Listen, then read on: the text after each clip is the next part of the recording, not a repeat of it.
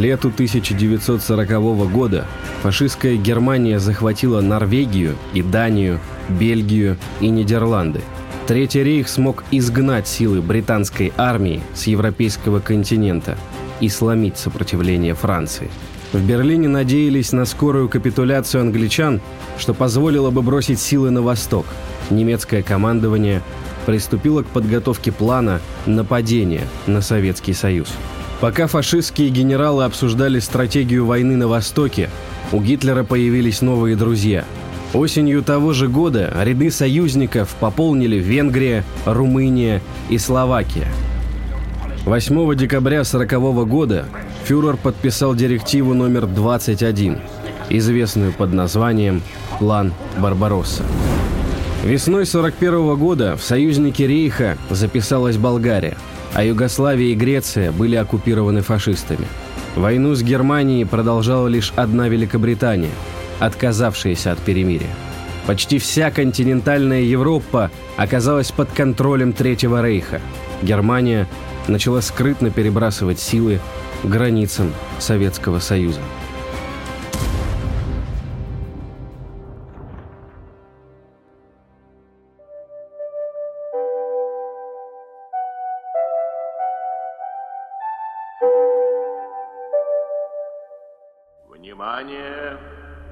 Говорит Москва. Сегодня в 4 часа утра, без всякого объявления войны, германские вооруженные силы атаковали границы Советского Союза. Для нападения на СССР гитлеровцы создали четыре группы армий. Одной из них было поручено уничтожить советские силы в Украине. Войска группы армии «Юг» должны были захватить для Гитлера плодородные украинские земли и промышленность Донбасса. Сразу же, после объявления о начале войны, на шахтах, заводах, фабриках и колхозах Ворошиловградской области прошли митинги. Граждане давали клятву разгромить врага. Советские люди ничего не жалели для фронта – Колхозы отдавали армии лучших лошадей, а в фонд обороны добровольно жертвовали денежные средства и ценности. По всей Луганщине тысячи граждан подали заявление с просьбой отправить их на фронт. Первыми на передовую рвались комсомольцы и коммунисты. В полки народного ополчения записывались рабочие ворошиловградских заводов, горняки Кадиевки и Красного Луча, алчевские металлурги – рабочие Краснодона, Лисичанска и других населенных пунктов области. Уже к концу июня была сформирована и отправлена на фронт 214-я стрелковая дивизия. План Барбаросса был основан на принципе Блицкрига, то есть молниеносной войны. Немцы рассчитывали нанести неожиданный удар, развить наступление и катком пройтись по советским землям. Фашисты хотели заставить Красную Армию пятиться, отступать без передышки, не дать ей возможности организовать оборону и вытеснить вглубь страны, лишив всяких сил для сопротивления. Гитлер был настолько уверен в победе, что в начале июля заявил «Я все время стараюсь поставить себя в положение противника. Фактически, войну он уже проиграл». Эйфорию германского руководства и уверенность в скорой победе подтверждают записи в дневнике начальника штаба сухопутных войск генерала Франца Гальдера. В целом, уже можно сказать, что задача разгрома главных сил русской сухопутной армии перед Западной Двиной и Днепром выполнена. Не будет преувеличением сказать, что кампания против России выиграна в течение 14 дней. Конечно, она еще не закончена. Огромная протяженность территории и упорное сопротивление противника будут сковывать наши силы еще в течение многих недель. Когда мы форсируем Западную Двину и Днепр, то речь пойдет не столько о разгроме вооруженных сил противника, сколько о том, чтобы забрать у него промышленные районы. Несмотря на успехи Блицкрига, спустя пару недель стало очевидно, что в намеченные сроки гитлеровцы не смогут справиться с силами Красной Армии. 21 августа в своей директиве Гитлер первым пунктом указал – Главнейшей задачей до наступления зимы является не взятие Москвы, а захват Крыма, промышленных и угольных районов на Донце. Промышленность, которую немцы так хотели заполучить, экстренно переводили на военные рельсы. Вся Ворошиловградская область работала на фронт. В Кадиевке литейщики делали мины. В Красном Луче рабочие производили боеприпасы а в городе Алмазное – гранаты. Первомайские машиностроители делали авиабомбы, алчевские металлурги – сталь для танков и самолетов, луганские паровозостроители – бронепоезда. Места ушедших на фронт мужчин занимали женщины, подростки и пенсионеры. На заводах шли социалистические соревнования. Предприятия Луганщины насчитывали тысячи двухсотников и многостаночников, работавших под лозунгом за себя и за товарища, ушедшего на фронт. Тысячи женщин обучались для работы на металлургических, горнодобывающих и машиностроительных предприятиях. Сотнями спускались в шахты наравне с мужчинами.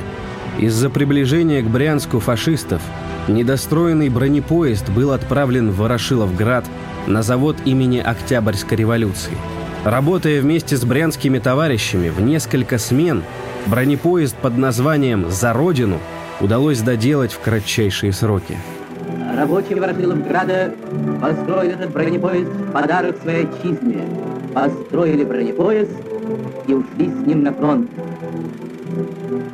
Василий Иванович Владимиров, старший мастер паровозного цеха, стал наводчиком. Горошенко, мастер паровозного цеха, теперь командир бронеплощадки. Командир бронепоезда, капитан Бондаренко. Несмотря на сопротивление, которого не ожидали немцы, и героизм советских солдат, в сентябре гитлеровцам удалось нанести Красной армии поражение катастрофического масштаба. Фашисты смогли взять в клещи под Киевом сразу несколько советских армий. В так называемый «Киевский котел» попали сотни тысяч наших солдат. Фронт неминуемо приближался к Донбассу.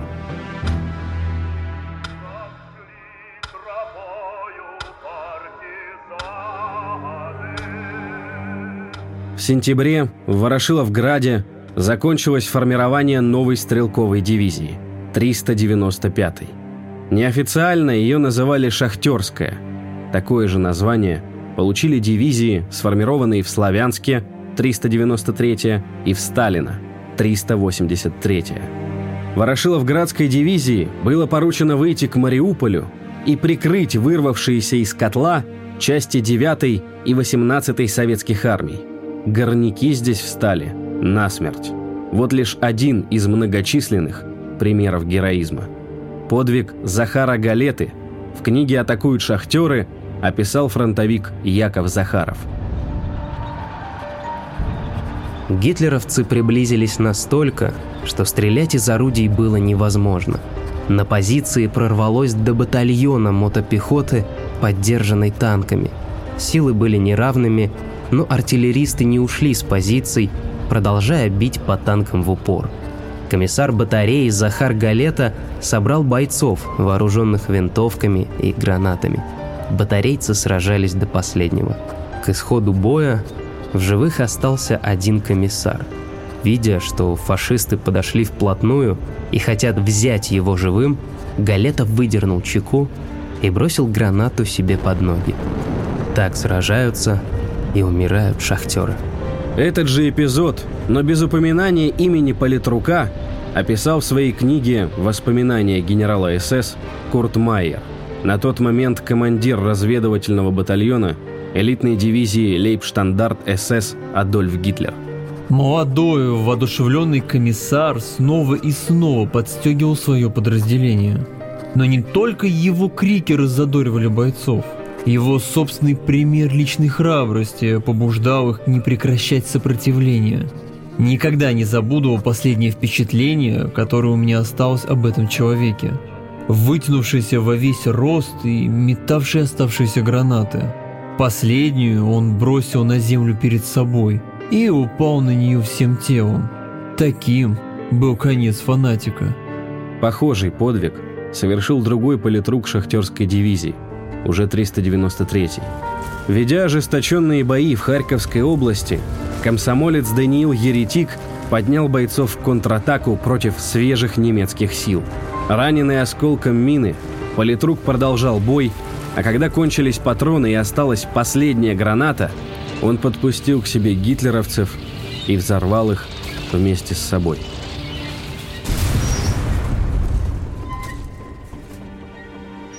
Много героев дала стране Ворошиловградская земля.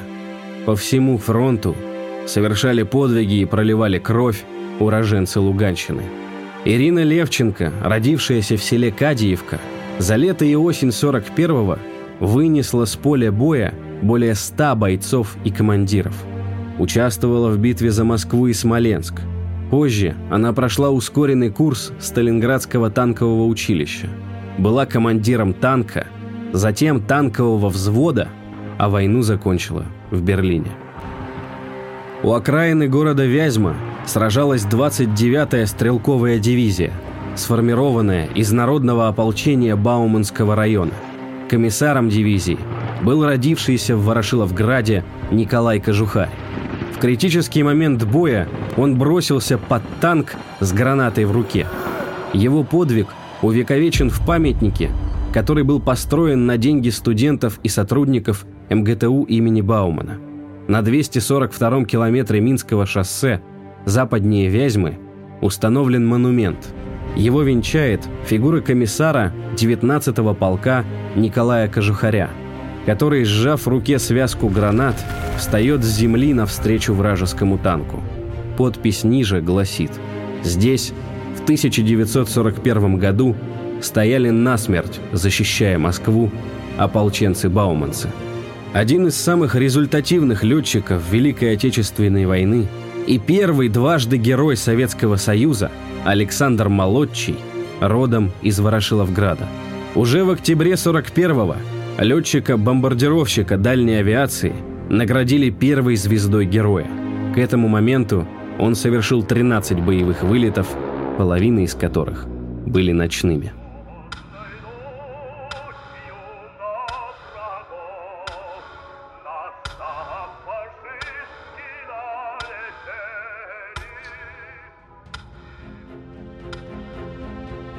В ноябре немцы вели наступление уже на территории Донбасса.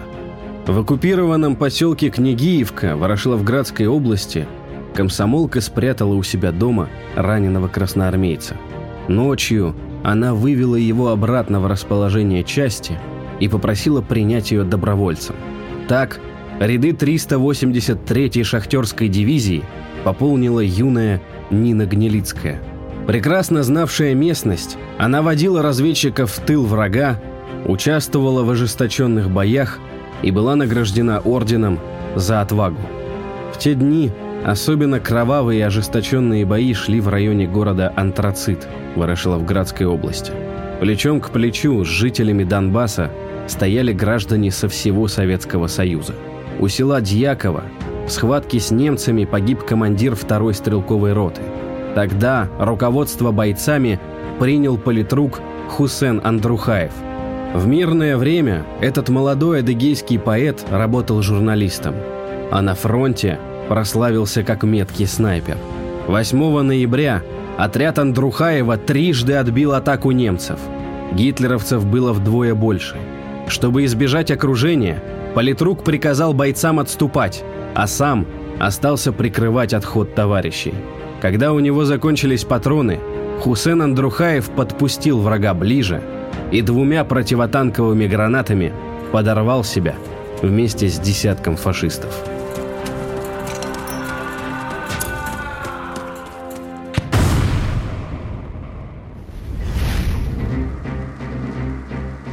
Ворошиловграде тем временем шла массовая эвакуация промышленных предприятий. На восток были вывезены десятки заводов и фабрик. Тысячи ворошиловградцев пополнили ряды тружеников тыла в Сибири, на Урале, в Казахстане и других республиках. К середине ноября немцы прорывались к окраине города Первомайск Ворошиловградской области. К вечеру того же дня гитлеровцы захватили Попасную. Фашисты сразу же приступили к террору. Сотнями мирных жителей угоняли в Германию в рабство или расстреливали на месте. В декабре для выявления немецких позиций и скрытых огневых точек у поселка Княгиневка в разведку ушли бойцы 383-й дивизии. Группу вела Нина Гнилицкая, руководил вылазкой комиссар Спартак Железный. Когда разведчики пробирались по окраине поселка, их заметили фашисты. Завязался бой. Прижатые огнем красноармейцы попали в окружение. Один за одним погибали бойцы группы, но на все предложения сдаться разведчики отвечали огнем. Фашистскому плену они предпочли смерть. Железному и Гнилицкой было присвоено звание Героев Советского Союза посмертно. 28 декабря Красная Армия освободила село Княгиневку. Почти вся территория Украинской ССР оказалась оккупирована немцами. Но до Ворошиловграда фашисты не дошли. Фронт стабилизировался. 395-я и 383-я шахтерские дивизии сдерживали продвижение гитлеровцев до июля 1942 года.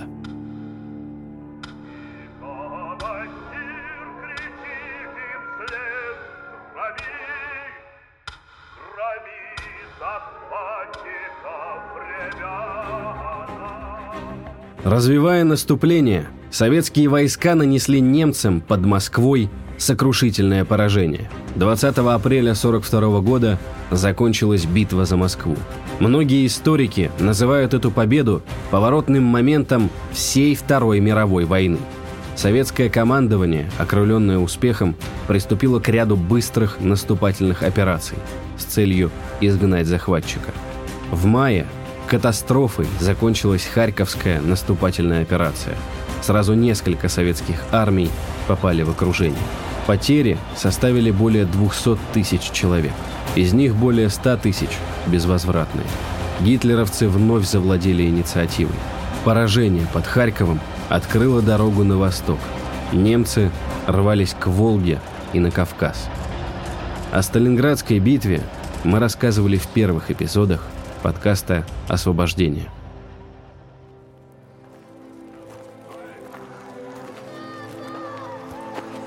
По дорогам Луганщины отступали остатки пяти советских армий. За ними, по недавно освобожденным территориям, шли немцы.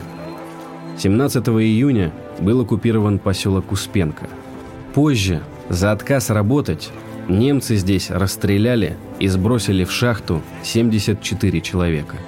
За первые недели июля фашисты заняли Лисичанск, Кременную, Первомайск, Рубежное, Лисхимстрой, Кадиевку. 17 июля советские войска покинули Ворошиловград. На 212 дней в городе установился оккупационный режим. Украина целиком перешла под контроль гитлеровцев, став рейхскомиссариатом.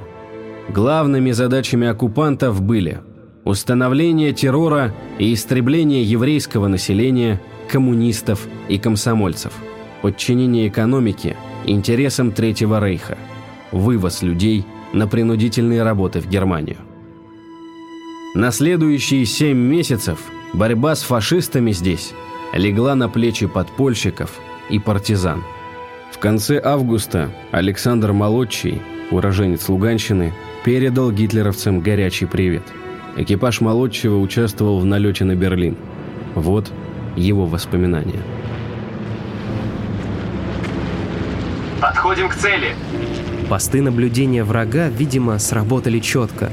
В небо сразу врезается лезвие десятков прожекторов. Вокруг бомбардировщика начинают рваться зенитные снаряды. Мне жарко, пот заливает глаза. Кажется, не хватает кислорода. Ослепляют лучи прожекторов. Резко кладу самолет на крыло. Крен 20, 40, 60 градусов. К гулу моторов добавляется неприятный свист. Самолет почти падает. Этот недопустимый, даже в мирное время без бомб, маневр удается. Прожекторы упустили нас. «Вижу цель!» — докладывает штурман через переговорное устройство. «Становлюсь на боевой курс! Приготовиться к бомбометанию! Пошли!» — кричит штурман, и в голосе его слышится торжество победы. Тяжелые бомбы устремляются вниз. Летят советские бомбы на фашистскую столицу. Вот оно, возмездие. Сотни орудий ведут огонь по нашему самолету. Собьют гады. Врезается в мозг мысль. Успеть хотя бы радировать на КП о выполнении задания. «Саша!» Обращаюсь к радисту Панфилову. «Передай на землю! Москва, Кремль, товарищу Сталину! Находимся над Берлином! Задание выполнили!» Неожиданно фашистские зенитчики прекращают огонь. Неспроста. Значит, где-то рядом появились немецкие истребители. Гитлеровцы боятся попасть в своих. До линии фронта лететь еще около пяти часов. Примерно через час слышу восторженный голос Панфилова. «Радиограмма с земли! Читай! Все понятно! Благодарим! Желаем благополучного возвращения!» Продолжаем полет. Небо на востоке окрашивается в грязно-фиолетовый цвет. Опять грозовые, черт бы их побрал. Другого выхода нет, и мы входим в серую тучу.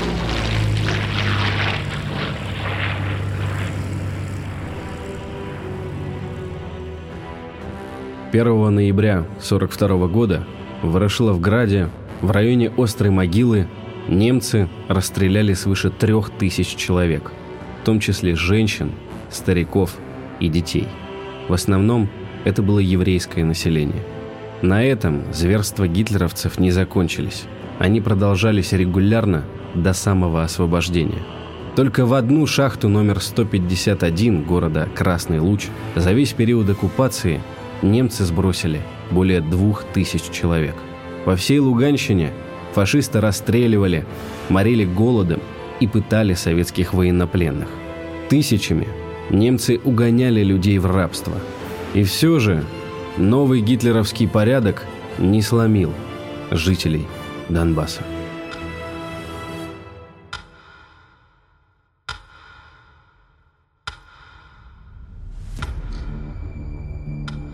К моменту оккупации в Ворошиловградской области было создано более 20 подпольных комитетов, объединявших более полутысячи человек.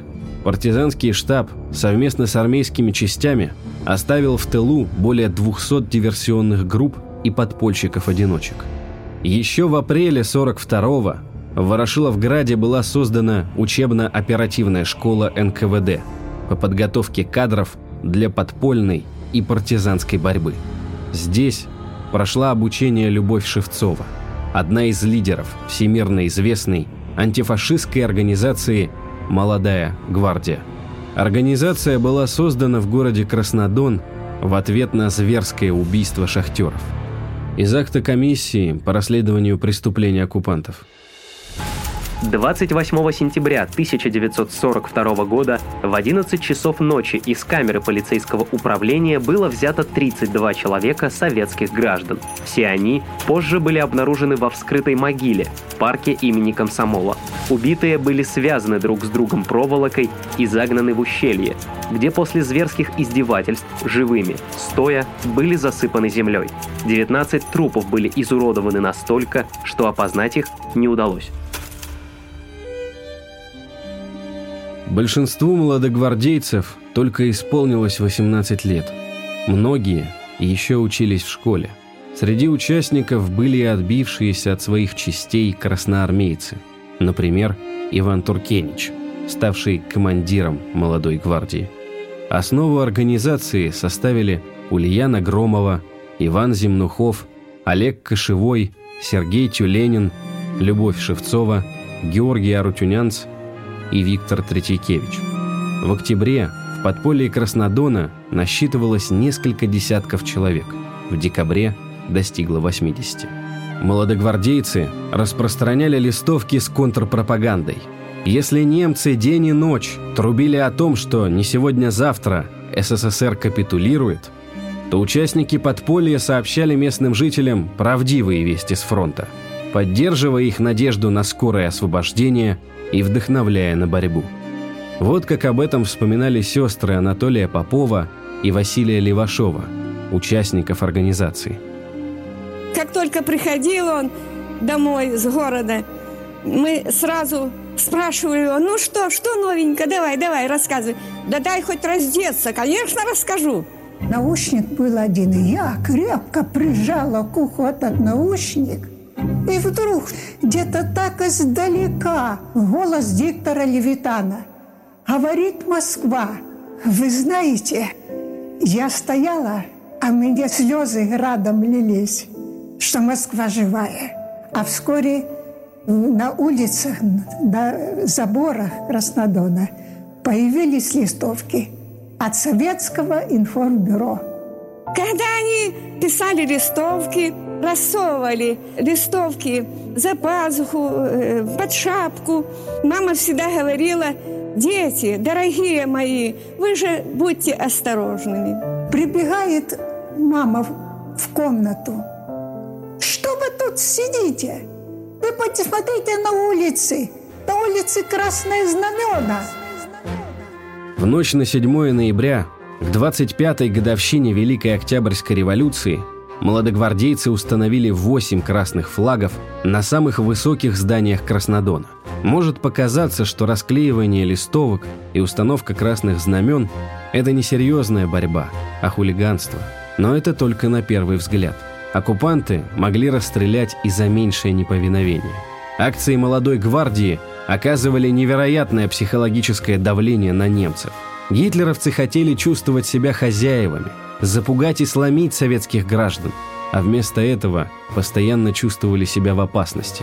Не могли сомкнуть глаза, боясь неожиданного удара. Молодогвардейцы делали все, чтобы у фашистов горела земля под ногами. Они занимались саботажем – похищали медикаменты и оружие, помогали красноармейцам бежать из концлагерей и больниц. По заданию организации Юрий Виценовский устроился слесарем на шахту номер один. Ночью он подпилил канат подъема, из-за чего оторвавшаяся клеть полностью разрушила шахтный ствол. А вот воспоминания младшего брата, участницы организации Нины Иванцовой – в городе особо бесчинствовали два полицая. Вослуживаясь перед оккупантами, они с особой жестокостью пытали коммунистов, евреев и советских активистов. Командир молодой гвардии Иван Туркенич вместе со своими товарищами Василием Пирожком, Михаилом Григорьевым и Василием Борисовым выследили в городском парке этих полицаев. Ребята без страха напали на них, заткнув изменникам рты кляпами и, скрутив руки назад, они повесили фашистских прихвостней на самом видном месте. К одежде казненных прикрепили записки. Так будет с каждым, кто предаст свой народ, свою родину. Это была первая, но не последняя расправа над полицаями. Тем самым была отбита охота у других мерзавцев идти на службу к оккупантам. Долгое время гитлеровцы разыскивали подпольщиков безрезультатно. Однако одна акция молодогвардейцев была настолько дерзкой, что после нее фашисты начали охоту с содержимостью фанатиков. В Краснодоне, как и в других городах области, немцы подготовили биржу труда, где регистрировали все трудоспособное население для угона в Германию на принудительные работы. Организация внедрила туда своего человека – для разведки на месте. Из архива музея «Молодая гвардия». Воспоминания члена организации Радия Юркина. В одной из декабрьских ночей Люба Шевцова сообщила штабу страшную новость. Через несколько дней начинается массовый угон юношей и девушек в Германию. Спасти жителей Краснодона от каторжных работ – это стало для нас первоочередной задачей. На заседании штаба было предложено несколько вариантов. Напасть на биржу не выйдет, было мало оружия. Взорвать ее трудно. Поэтому, когда поступило предложение поджечь ее, штаб согласился и поручил эту боевую операцию провести Сергею Тюленину, Любе Шевцовой и Виктору Лукьянченко. Ночью 5 декабря они незаметно пробрались к бирже, проскользнули мимо полицая и облили бензином шкафы с документами. Когда подняли тревогу и полицаи с фашистами бросились тушить пожар, было уже поздно. Биржа пылала. Дерзкая операция спасла от угона в Германию около двух тысяч юношей и девушек Краснодона.